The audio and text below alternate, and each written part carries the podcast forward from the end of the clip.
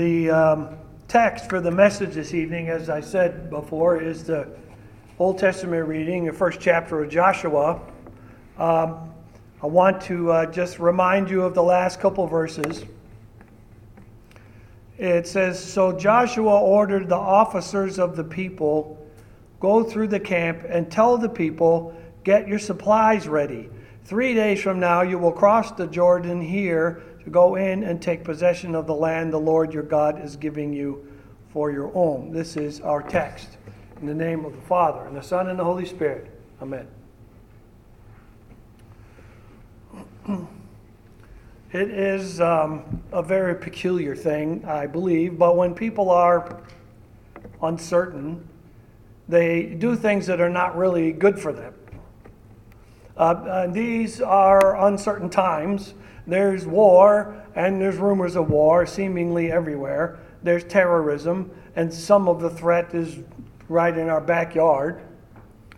There is the threat of disease all over the news, and mentioned even with terrorism and war sometimes. The list goes on, but you get the idea.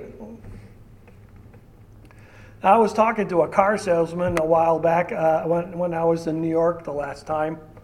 Uh, he was looking a little bored and so I asked him why he was bored, and he told me that no one's buying cars because of uncertain times, which is kind of where we started here. It's not so much that no one has money, uh, though that is true for some, but it, it's more that no one is spending it because they might need it for an emergency because of uncertain times. And potential emergencies show up, and they seem to be all over, and, and people are being careful. So, in the end, because of uncertain times and uncertain behavior comes with that. The stocks are not making big money. The businesses are not making money. The jobs are getting more and more shaky, and people are cutting back on even that. And nervous people are not really good neighbors in general, and you can kind of see all of that in your lives.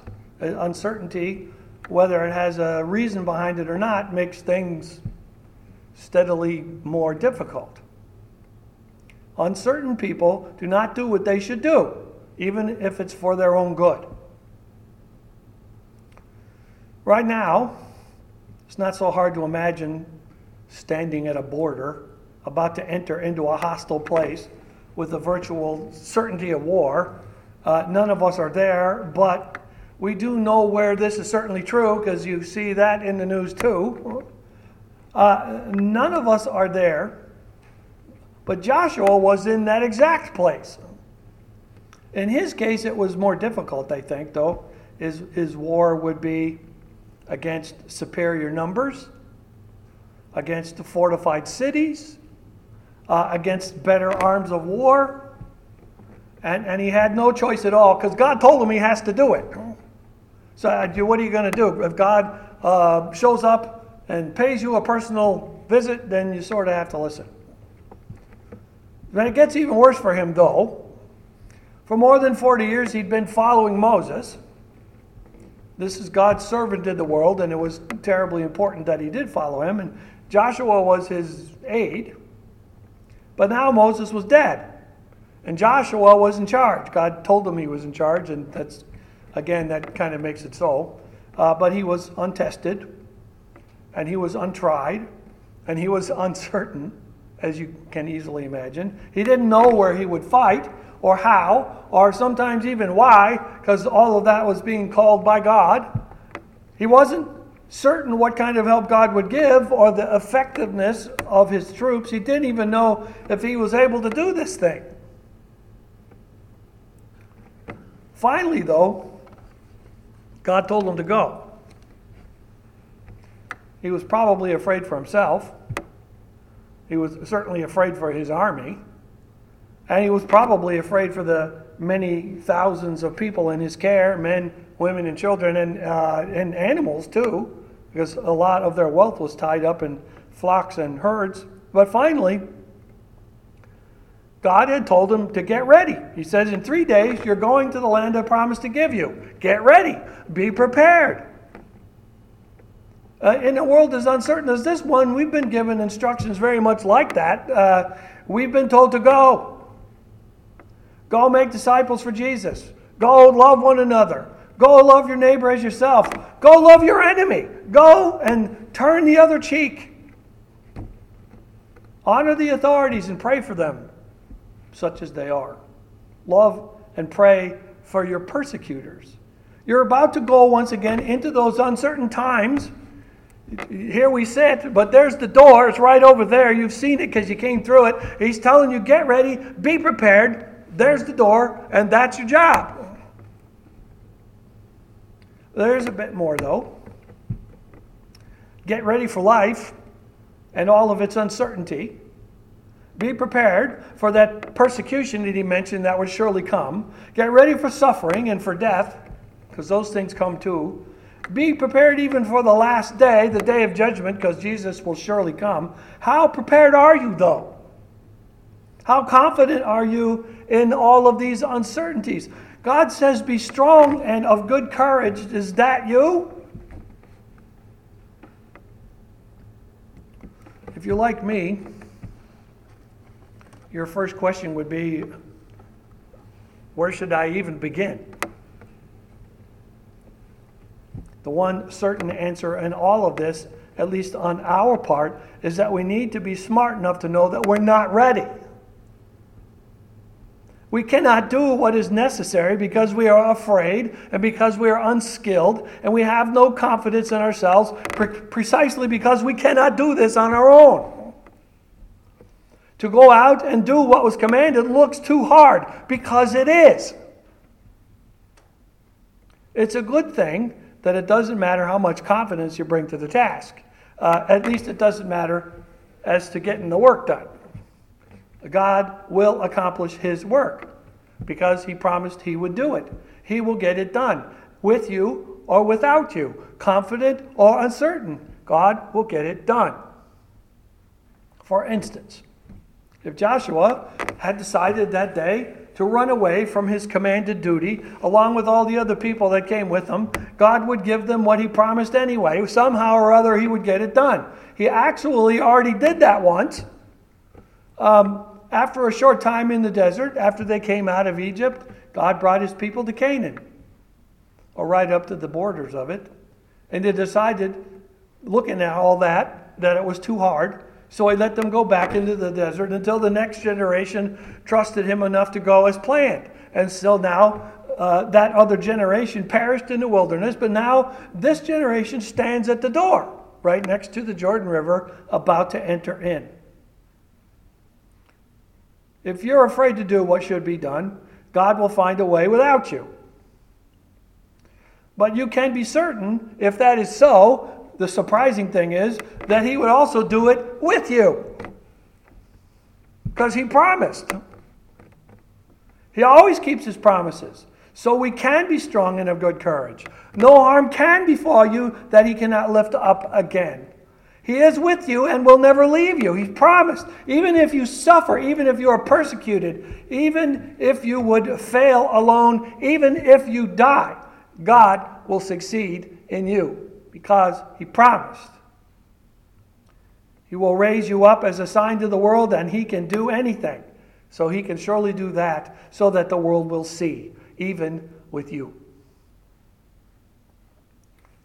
And how do you know all that? Well, you can look at the Bible. Moses is proof. Joshua is proof. David is proof. The 12 apostles of Jesus are proof. Jesus himself is the greatest proof of them all. God will do what he promised. He promised and he will do it. No enemy, no weakness in us or strength in our enemies, no suffering, no persecution, not even death can stop God from accomplishing his purpose in you. year after year, century after century, human beings haven't changed much. We have always been weak, always uncertain, worried, distracted from what is needed and even commanded. But God promised that one would come that would take all of that away, to make it certain again in his own blood this time. Christ finally did come, just as God came to Joshua to accomplish his purpose to prove his promises and his power to make the work complete. If we have Jesus in our corner, who can withstand us? If we are weak, he is strong in us to achieve his work anyway. If we are afraid, he is the spirit of power in us to make us courageous in the face of fear. If we are uncertain, his promises are true and eternal, so we can be certain because he will do it, because he has promised. These things we know because he is preparing the way for us to go.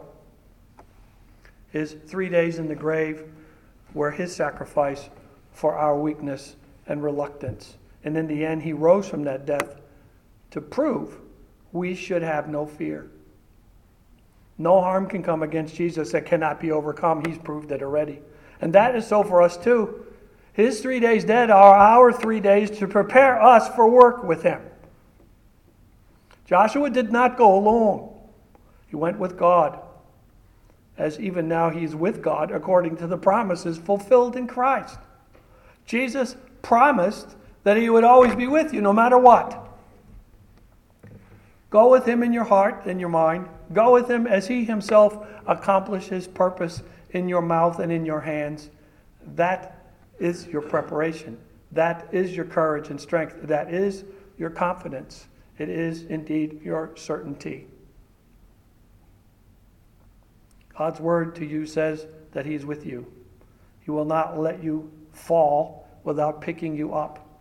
He will never let you be alone, even if you think you are. His Spirit lives in you even now to remind you of these things. He wants you to know these things as certainty by His word of promise. He wants you to love these things as certainty by His word of promise. He wants you to be strong and confident in these things as certainty by His word of promise. And Christ is His seal of certainty. His Spirit that is in you is His deposit for you, uh, for confidence and for strength and purpose in you, because you are His children.